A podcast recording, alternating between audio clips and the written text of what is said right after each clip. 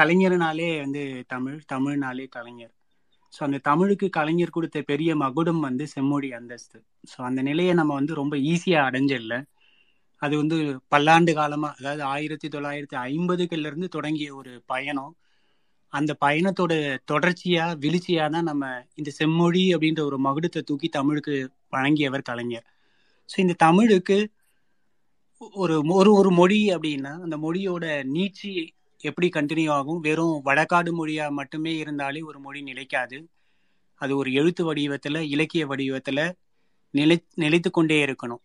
அப்- அப்படி இந்த தமிழ் மொழியை கன்சிஸ்டண்டாக எழுத்து வடிவிலையும் இலக்கிய வடிவிலையும் கலைஞர் எப்படி கடத்தி போனார்? கலைஞரும் திமுகவும் இந்த தமிழை எப்படி அடுத்தடுத்த தலைமுறைகளுக்கு ஆண்டாண்டு காலமாக நிலைத்து நிற்க என்னென்ன செஞ்சாங்க அப்படின்னு ஒரு சில பாயிண்ட்ஸ் வந்து நான் டச் பேஸ் பண்ண விரும்புகிறேன் ஏன்னா இது ஜென்ரலாக வந்து எல்லாருமே கேட்குற அதாவது இப்போ வந்து இருக்கிற ஜென்ரேஷன்ஸ் ஒரு சிலர் வந்து கேட்குற ஒரு கேள்வி என்ன? தமிழ் சொல்லி ஆட்சிக்கு வந்த திராவிட கட்சிகள் தமிழ் வளர்ச்சிக்கு எதுவும் செய்யவில்லை. தமிழை ஆங்கிலத்திடம் அடகு வைத்து விட்டார்கள் அப்படின்னு குற்றம் சொல்லிக்கிட்டே இருக்காங்க. அவங்களுக்கு உண்மை தெரியாதுல்ல? இல்லை தெரியாத மாதிரி நடிப்பாங்க. ஆயிரத்தி தொள்ளாயிரத்தி அறுபத்தி ஐந்தாம் ஆண்டு நடைபெற்ற இந்தி எதிர்ப்பு போராட்டத்தில் தீக்குளித்து இன்னுயிர் ஈந்த தியாகிகளிலும் காவலர்களோட துப்பாக்கி சூட்டில் இ- உயிரிழந்தவர்களிலும் அதிகபட்சமான பேர் யாரு? ஒன்னு திமுகவா இருப்பாங்க. திமுக பதவியில இருந்தவங்களா இருப்பாங்க. இல்ல திமுக ஆதரவாளரா இருந்திருப்பாங்க. அதுதான் நிதர்சனம். அன்னைக்கு அரசு கத்து கட்டவிழ்த்து விட்ட அடக்குமுறையால் பெரிதும் பாதிக்கப்பட்டவர்களும் நம்ம திமுக சார்ந்தவர்களே. ஸோ அண்ணா வழியில வந்து கலைஞர் அவர்களும் தமிழ் பயிற்றுமொழி கொள்கையில் உறுதியாக இருந்தார். இது யாருக்குமே டவுட் கிடையாது. ஆயிரத்தி தொள்ளாயிரத்தி அறுபத்தி ஏழு அறுபத்தி எட்டாம் ஆண்டில் இளங்கலை வகுப்பிலும் அறுபத்தொன்பது எழுபதாம் ஆண்டில் இளம் அறிவியல் வகுப்பிலும் தமிழ் பயிற்றுமொழி ஆக்கப்பட்டது. தமிழில் பயிலும் மாணவர்களுக்கு சிறப்பு ஊக்கத்தொகை வழங்கவும் கலைஞர் ஆணை பிறப்பித்தார். தொண்ணூத்தி ஆறாவது வருஷம் கலைஞர் மீண்டும் முதலமைச்சர் ஆனப்போ மெட்ரிகுலேஷன் பள்ளிகள் அனைத்திலையும் தமிழை பாடமொழி ஆக்குவதற்கான அரசாணையை ஆயிரத்தி தொள்ளாயிரத்தி தொண்ணூத்தி ஆறு நவம்பர் நவம்பர் பத்தொன்பதாம் நாள் பிறப்பித்தார். ஸோ இதை வந்து மெட்ரிகுலேஷன் ஸ்கூலும் ஆரியமும் சும்மா விடுமா? இதை எதிர்த்து உச்சநீதிமன்றத்துல வழக்கும் தொடர்ந்தாங்க. தமிழ்நாட்டில் தமிழை படிக்காமலே ஒருவன் பட்டம் பெற்று செல்லக்கூடிய அவல நிலை இருந்துச்சு. இல்லையா? திமுக ஆட்சி காலத்தில் அந்த அவல நிலையை வந்து நீக்கியது கலைஞர். கலைஞர் ஐந்தாம் முறையாக முதலமைச்சராக பொறுப்பேற்றதும் நடைபெற்ற முதலாவது சட்டப்பேரவை கூட்டத்திலேயே இதற்கான சட்டம் ஒன்றை கொண்டு வந்தார். இரண்டாயிரத்தி ஆறாம் ஆண்டு மே மாதம் முப்பத்தி ஓராம் நாள் நடைபெற்ற சட்டப்பேரவை கூட்டத்தில் அனைத்து பள்ளிகளிலும் அதாவது ஒன்னாம் வகுப்பு முதல் பத்தாம் வகுப்பு வரை தமிழை ஒரு பாடமாக கட்டாயமாக கற்பிக்க வேண்டும் என்று சட்டம் நிறைவேற்றியது கலைஞர். இதை எதிர்த்து சிறுபான்மையர் பள்ளிகள் தொடுத்த வழக்கை உயர்நீதிமன்றம் தள்ளுபடி செய்தது. எனினும் கன்னியாகுமரி மாவட்ட மலையாளிகள் சங்கம் உச்ச நீதிமன்றத்தில் மேல்முறை முறையீடு செஞ்சாங்க. ரெண்டாயிரத்தி எட்டாம் ஆண்டு பிப்- பிப்ரவரி மாதம் பதினெட்டாவது நாள் உச்ச நீதிமன்றம் அந்த வழக்கையும் தள்ளுபடி செஞ்சுச்சு. அது மூலமா இன்னைக்கு தமிழ்நாட்டில் இருக்கக்கூடிய அரசு பள்ளிகள் மட்டும் இல்ல மெட்ரிகுலேஷன் பள்ளிகள் அனைத்துலேயும் தமிழ் வந்து கட்டாய ஒரு பாடமா இருக்கு. இது மூலமா தலைவர் என்ன பண்ணியிருக்காரு? அடுத்த தலைமுறைகள் தமிழை கண்டிப்பா படிக்கணும். எழுத்து வளர்ச்சியிலையும் தெரியணும் இலக்கியத்திலையும் அவங்க வந்து முன்னேறணுன்றதுல அவரோட முயற்சி ரொம்ப ரொம்ப பெருது. ரெண்டாயிரத்தி பத்து ரெண்டாயிரத்தி பதினோராம் ஆண்டு அண்ணா தொழில்நுட்ப பல்கலைக்கழகங்களில் இது எல்லாருக்குமே தெரியும். ஃபர்ஸ்ட் சிவிலுக்கு மெக்கானிக் இன்ஜினியரிங் இது எல்லாத்தையுமே வந்து பார்த்தீங்கன்னா தமிழ் மொழி வழியாக கல்வி கற்க வகை செய்தது இந்தியாவிலேயே முதல் முதன்முறையாக தாய்மொழியில் என்ஜினியரிங் படிக்கலாம் அப்படின்னு கற்க ஆணையிட்டது தலைவர் கலைஞர். ஆக இன்றைக்கு தமிழ்நாட்டில் அனைத்து பள்ளிகளிலும் தமிழ் கற்பிக்கப்படுவதற்கு கலைஞர் மட்டுமே காரணம். ஆம் கலைஞர் மட்டுமே காரணம். அனைத்து கல்லூரிகளும் விருப்பம் சார்ந்த தகுதி புள்ளி முறை அதாவது கிரெடிட் பேஸ்டு சிஸ்டம் அப்படின்னு ரெண்டாயிரத்தி ஒன்பதாம் ஆண்டு திமுக ஆட்சி காலத்தில் கலைஞர் அவர்களால் அறிமுகப்படுத்தப்பட்டது. அதன்படி பட்டப்படிப்பில் தமிழை முதல் பிரிவில் எடுத்து படிக்காத மாணவர்கள் நான்காம் பிரிவில் தமிழ் மொழியை ஒரு பாடமாக கட்டாயம் படிக்க வேண்டும். கலைஞர் அவர்களின் இந்த முயற்சியால் இன்று தமிழ்நாட்டில் உள்ள கல்லூரிகள் அனைத்திலும் பிற மாநில மாணவர்களாகவே இருந்தாலும் சரி இல்ல வெளிநாட்டு மாணவர்களே இருந்தாலும் சரி தமிழை ஒரு பாடமாக படித்தே ஆக வேண்டும் என்ற கட்டாயத்தை கொண்டு வந்தவர் கலைஞர். எதுக்காக? இனி தமிழ்நாட்டில் தமிழை படிக்காமல் பட்டம் பெறும் பேச்சுக்கே இடமில்லை அப்படின்ற ஒரு சூழ்நிலையை உருவாக்கியது தலைவர் கலைஞர் அவர்கள். அது மட்டுமா பண்ணியிருக்காரு? தமிழ் உரைநடை வளர்ச்சிக்கு நம்ம திராவிட முன்னேற்ற கழகமும் கலைஞர் அவர்களும் ஆற்றிய பணி சொல்லி மாளாதது ஏன்னா கடினமான நடையில இருந்த தமிழ் உரைநடைய நம்ம திராவிட இயக்கமும் கலைஞரும் எழுத தொடங்கிய பிறகே எளிய நடையில் எல்லோருக்கும் புரியும் வகையில் வெளிவர தொடங்கியது. நாளிதழ்கள் வார இதழ்கள் என நூற்றுக்கும் மேற்பட்ட இதழ்கள் திராவிட இயக்க தலைவர்களால் வெளியிடப்பட்டன. அவற்றுள் விடுதலை குடியரசு திராவிட நாடு நம் நாடு முரசொலி முத்தாரம் மன்றம் தென்றல் முதலிய இதழ்கள் முதன்மையானவை. அவ்விதழ்களில் திராவிட இயக்க இயக்க தலைவர்கள் எழுதிய கட்டுரைகள் கதைகள் ஆகியன மக்களிடையே அரசியல் மற்றும் சமுதாய விழிப்புணர்வை ஏற்படுத்தின.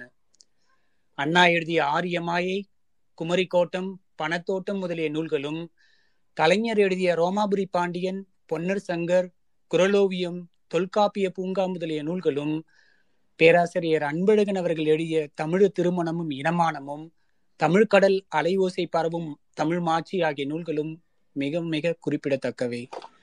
எல்லாவற்றுக்கும் மேலாக பக்தி இலக்கியங்களை மட்டுமே தூக்கி பிடித்து உலக பொதுமறையாம் திரு திருக்குறளை பன்னெடுங்காலமாக அதாவது பல காலங்களா மறைத்து வைத்த பார்ப்பன சூழ்ச்சியில் இருந்து திருக்குறளை மீட்டு தீ திருமண அழைப்புதழ் அதாவது மேரேஜ் இன்விடேஷன்ல இருந்து அரசு பேருந்துகள் அலுவலங்கள் என அனைத்து இடங்களிலும் ஒவ்வொரு தமிழரின் உள்ளங்களிலும் திருவள்ளுவரை கொண்டு சேர்த்தது தலைவர் கலைஞர் அவர்கள்.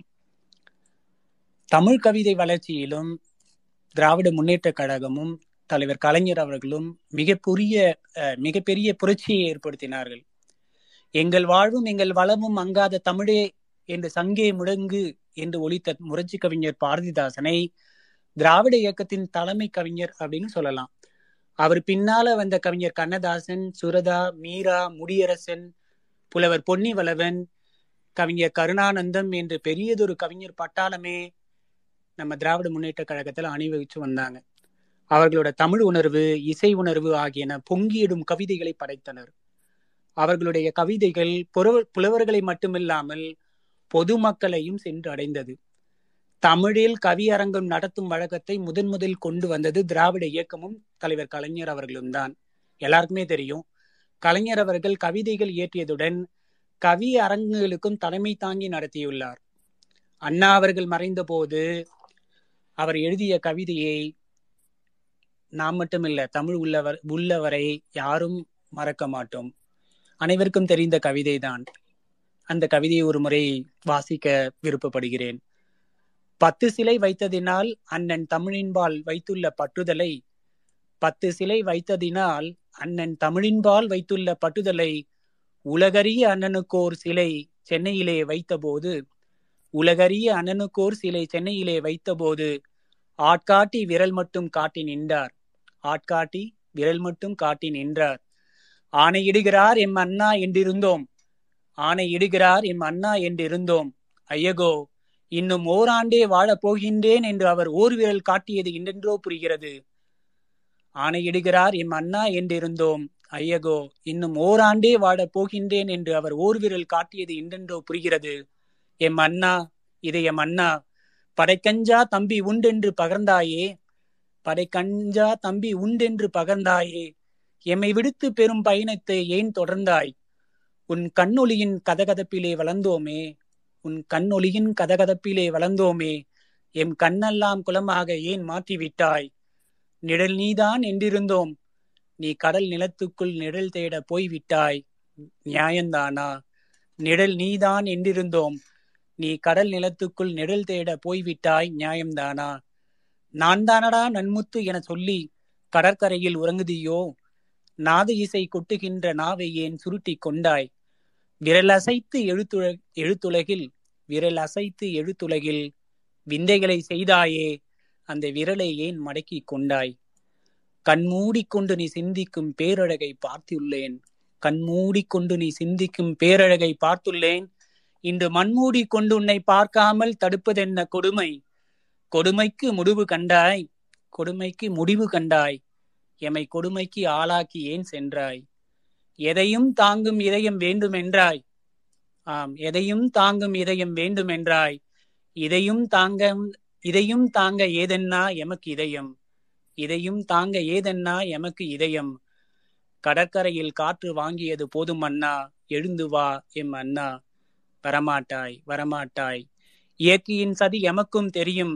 அண்ணா நீ இருக்கும் இடம் தேடி யான் வரும் வரையில் அண்ணா நீ இருக்கும் இடம் தேடி யான் வரும் வரையில் இரவலாக உன் இதயத்தை தந்திட அண்ணா.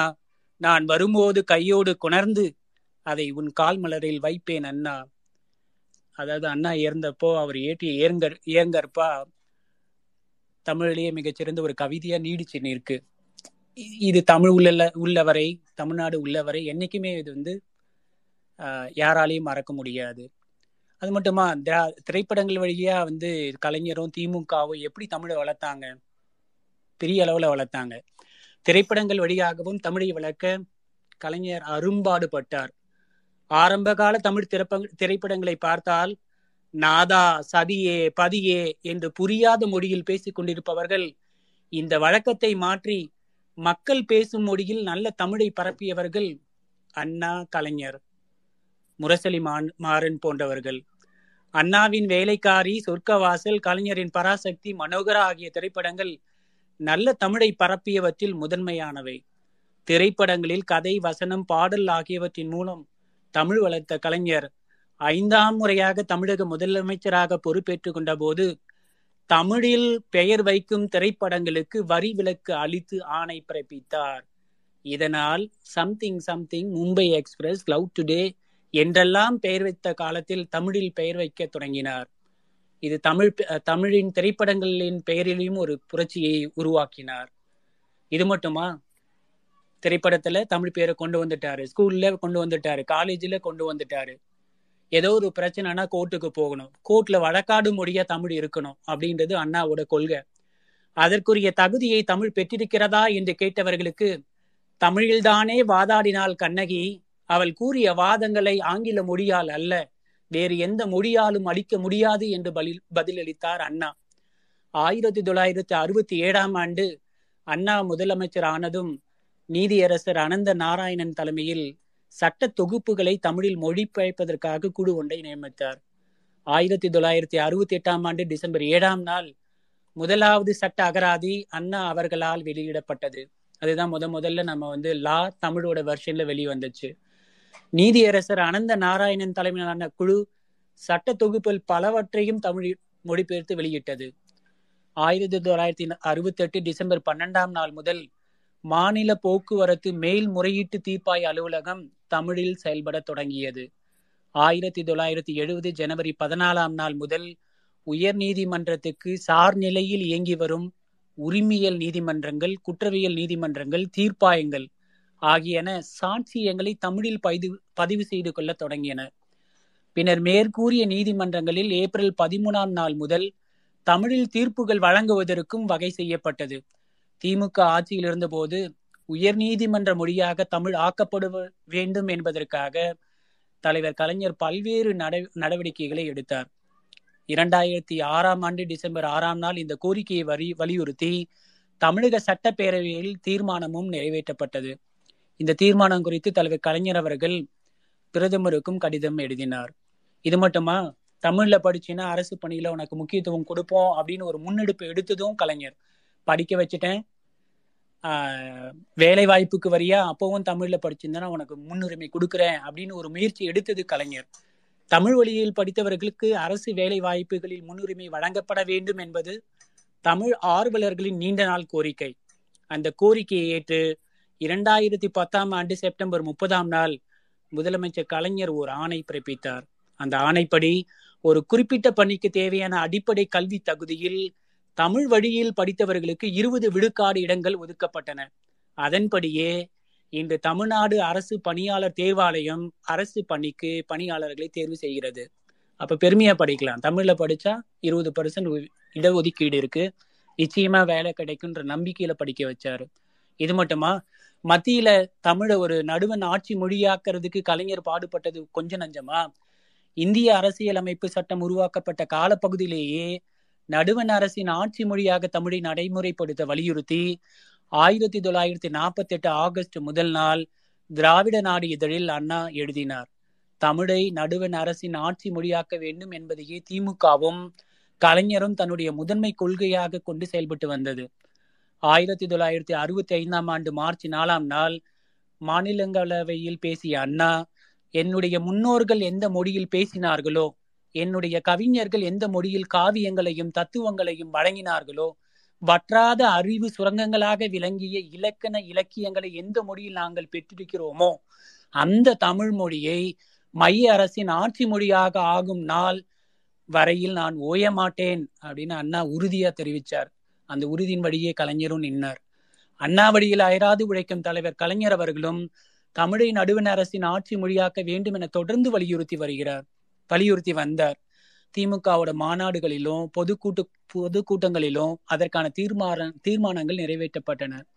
ஆயிரத்தி தொள்ளாயிரத்தி எண்பத்தி இரண்டாம் ஆண்டு அக்டோபர் எட்டாம் நாள் முரசொலி மாறனும் ரெண்டாயிரத்தி பதிமூணாம் ஆண்டு மார்ச் மாதம் எட்டாம் நாள் திருச்சி சிவாவும் தமிழை நடுவண் அரசின் ஆட்சி மொழியாக்க கோரி தனிநபர் சட்டமுறைவை சட்ட முன்வரையை மாநிலங்களவை கொண்டு வந்தாங்க.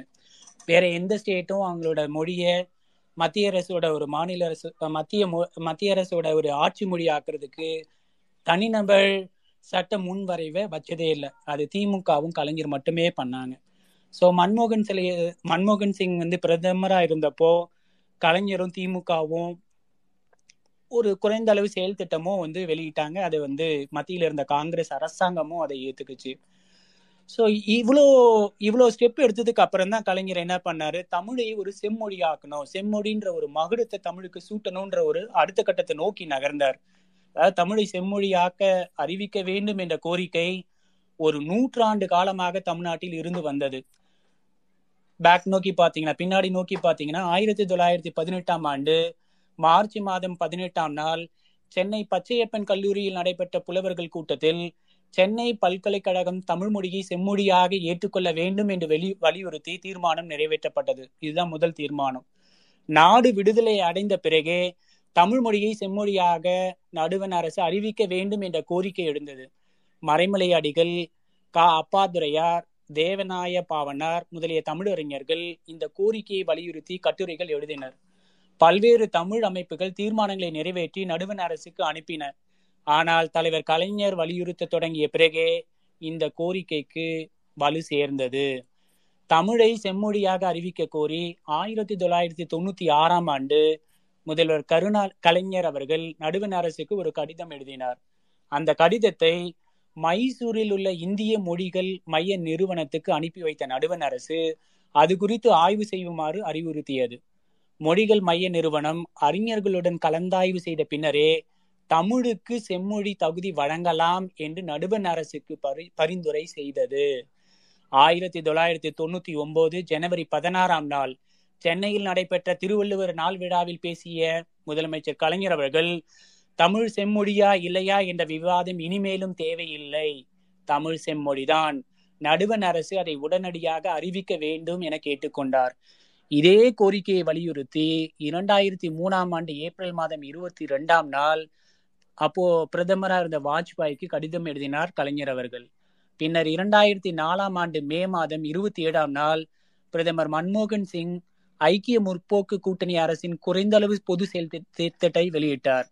கலைஞரோட வலியுறுத்தலுக்காக இணங்க தமிழ் செம்மொழியாக அறிவிக்கப்படும் என்ற கோரிக்கை அத்திட்டத்தில் சேர்க்கப்பட்டது. அதன்படி இரண்டாயிரத்தி நாலாம் ஆண்டு செப்டம்பர் பதினேழாம் நாள் நடைபெற்ற நடுவண் அரசின் அமைச்சரவை கூட்டத்தில் தமிழை செம்மொழியாக அறிவிக்க முடிவு செய்யப்பட்டது. அதற்கான அரசாணை இரண்டாயிரத்தி நாலு அக்டோபர் பன்னெண்டாம் நாள் நடுவண் அரசால் வெளியிடப்பட்டது. ஆக கலைஞரோட ஒரு நெடுங்கால போராட்டம் ஒரு நூற்றாண்டு கால போராட்டத்தை தலைவர் தன்னோட தலையில சுமந்து ரெண்டாயிரத்தி நாலு அக்டோபர் பன்னெண்டாம் நாள் தமிழை செம்மொழி அப்படின்னு ஒரு இந்திய அரசாங்கத்தை இந்திய அரசாங்கத்தால அங்கீகரிக்க வச்சாரு. அது ரெண்டாயிரத்தி ஏழு ஆகஸ்ட் பதினெட்டாம் நாள் சென்னையில் முதலமைச்சர் கலைஞர் தலைமையில் நடைபெற்ற விழாவில் மத்திய அமைச்சர் அர்ஜுன் சிங் செம்மொழி தமிழ் மைய நிறுவனத்தை தொடங்கி வைத்தார். அதற்கான அலுவலக கட்டடம் இரண்டாயிரத்தி எட்டு ஜூன் முப்பதாம் நாள் கலைஞர் அவர்களின் கரங்களால் சென்னையில் திறந்து வைக்கப்பட்டது. ஆக ஒரு ஒரு நூற்றாண்டு போராட்டத்தை தலைவர் பல்வேறு கட்டங்கள்ல ஒரு தமிழை வந்து ஒரு ஒரு தகுதியை மட்டும் வாங்கி கொடுக்காம அதை அடுத்தடுத்த தலைமுறைக்கு எப்படி கடத்துறது அந்த தமிழ் மொழி படிக்கிறது மூலமா எப்படி ஒரு தலைமுறைக்கு ஒரு வேலை வாய்ப்பை உருவாக்கி கொடுக்கறது அப்படின்னு பல வகையிலையும் பல்வேறு முயற்சிகளை எடுத்து அதுல சாதிச்சு காமிச்சாரு. அதனால யாருக்குமே சந்தேகமே இல்லாம கலைஞர் என்றென்றும் ஒரு செம்மொழி நாயகனே வாய்ப்புக்கு நன்றி. நன்றி செந்தில் தாங்கல் பிரதர் ஒரு செமையான தலைப்பு ஒரு நீண்ட நெடிய உரை. எங்கெங்கெல்லாமோ தொட்டிங்க. நான் வந்து ஆக்சுவலா உங்களை ஃபாலோ பண்ணி கூட வர முடியல. ஏன்னா சைட்ல இன்னொரு வேலையும் செஞ்சுட்டு இருக்கோம். எப்படியா இதை முழுசா ஃபாலோ பண்ணி வந்துடணும்னு நினைச்சா முடியல. But record